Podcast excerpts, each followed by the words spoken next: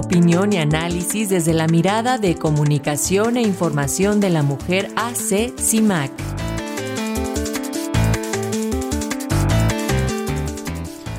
Y para hablar sobre mujeres, eh, desastres y pobreza, tenemos el comentario de la periodista Sirenia Celestín Ortega. Ella es integrante de Comunicación e Información de la Mujer, Asociación Civil CIMAC. Así que muy buenos días, Sirenia, te escuchamos. Hola, buenos días, Alexia, y buenos días a todas nuestras radioescuchas de Radio Educación.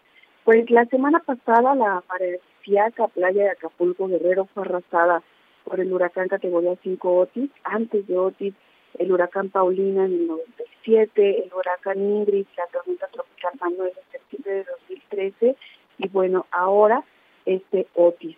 El estado de Guerrero tiene 3.388.768 habitantes. Las mujeres representan el 51.4% y Acapulco es uno de los municipios con mayor población, 789.971 personas. Además de ello, el flujo permanente de turistas la coloca como una ciudad con alta derrama económica. Tan solo en el verano de 2022, más de 6 mil millones de pesos eh, dejaron los turistas que visitaron este estado. Y el secretario de Turismo señaló en ese entonces que hubo un crecimiento de 26.5% en ocupación hotelera con respecto del año anterior. Pero es este segmento poblacional y económico el que ha acaparado la mirada nacional e internacional. Las imágenes de hoteles destruidos llegaron muy pronto a través de los medios de comunicación. Si bien la destrucción de estas grandes empresas es lamentable, no existe comparación con los comercios pequeños y las familias que se sostienen de ellos, el comercio informal y sobre todo la población de pie. Y sí, existe una marca de género aquí también.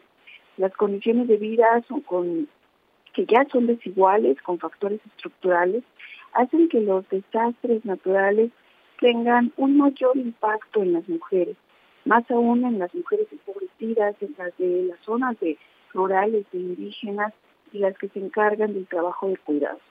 De acuerdo con datos de ONU Habitat, las mujeres y las niñas tienen 14 veces más probabilidades de morir en los desastres naturales que los hombres debido a las diferencias de género y a las desigualdades existentes relacionadas con sus derechos económicos y los derechos sociales.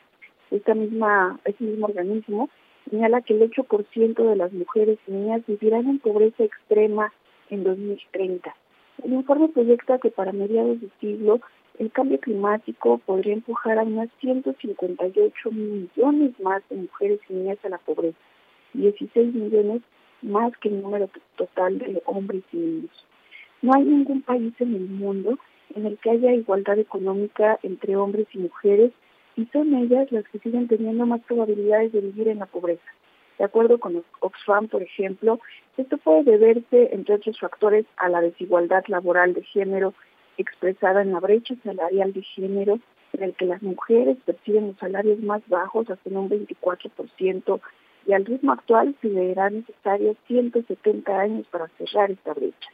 La ausencia de empleos dignos, toda vez que el 75% de las mujeres en las regiones de desarrollo trabajan sin contrato, carecen de derechos, no tienen acceso a la seguridad social, además de estar obligadas a jornadas laborales más largas para lograr un ingreso de al menos lo necesario.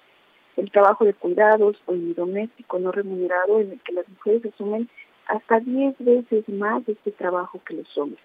En el caso de México, el panorama no es más esperanzador. De acuerdo con el CONIVAL, 7 de cada 10 mujeres en México viven en pobreza o vulnerabilidad socioeconómica. Y si bien se habla de una reducción de la población en condiciones de pobreza, la pobreza logró disminuir entre 2020 y 2022 debido principalmente a la mejora general en los ingresos promedio de la población y no tiene que ver con los programas prioritarios del gobierno federal, que se lleva gran parte del presupuesto de la federación. Y no se logra disminuir la pobreza en las mujeres porque no se atienden las causas estructurales como el trabajo de cuidados, no se potencia la participación laboral de las mujeres para que puedan generarse mejores condiciones de vida y salir de la pobreza. México Social también ha investigado al respecto y señala que debido a las barreras y desigualdades específicas de género, las mujeres se ven más afectadas que los hombres por los desastres naturales experimentan una recuperación más larga. También tienen menos acceso a la información para prepararse, responder y afrontar la catástrofe, incluido el acceso a las alertas, a los refugios.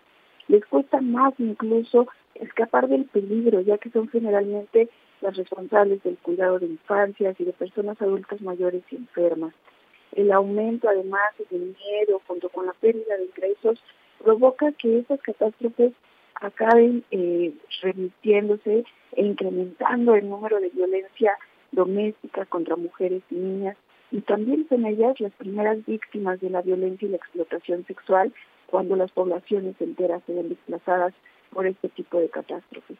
Las mujeres y las niñas viven entonces en condiciones de vida desiguales, precarias, que les provocan un impacto mayor tras los desastres naturales, a su vez que las huellas de los desastres serán más profundas y la recuperación también recae en ellas, provocándoles mayor desigualdad y mayor pobreza. Así que estaremos atentas de Acapulco, pero también de las otras comunidades, Atoyac, Coyuya, Tecpan, San Marcos, Petatlán, Tibapanejo, todas las comunidades afectadas por Otis y por supuesto de las mujeres y las niñas de ellos. Muchísimas gracias por la escucha. Gracias a ti, Sirenia. Un gusto escucharlas y un abrazo para las compañeras allá en CIMAT. Gracias. Muchísimas gracias, y excelente inicio de semana. Igual para ustedes. Hasta pronto.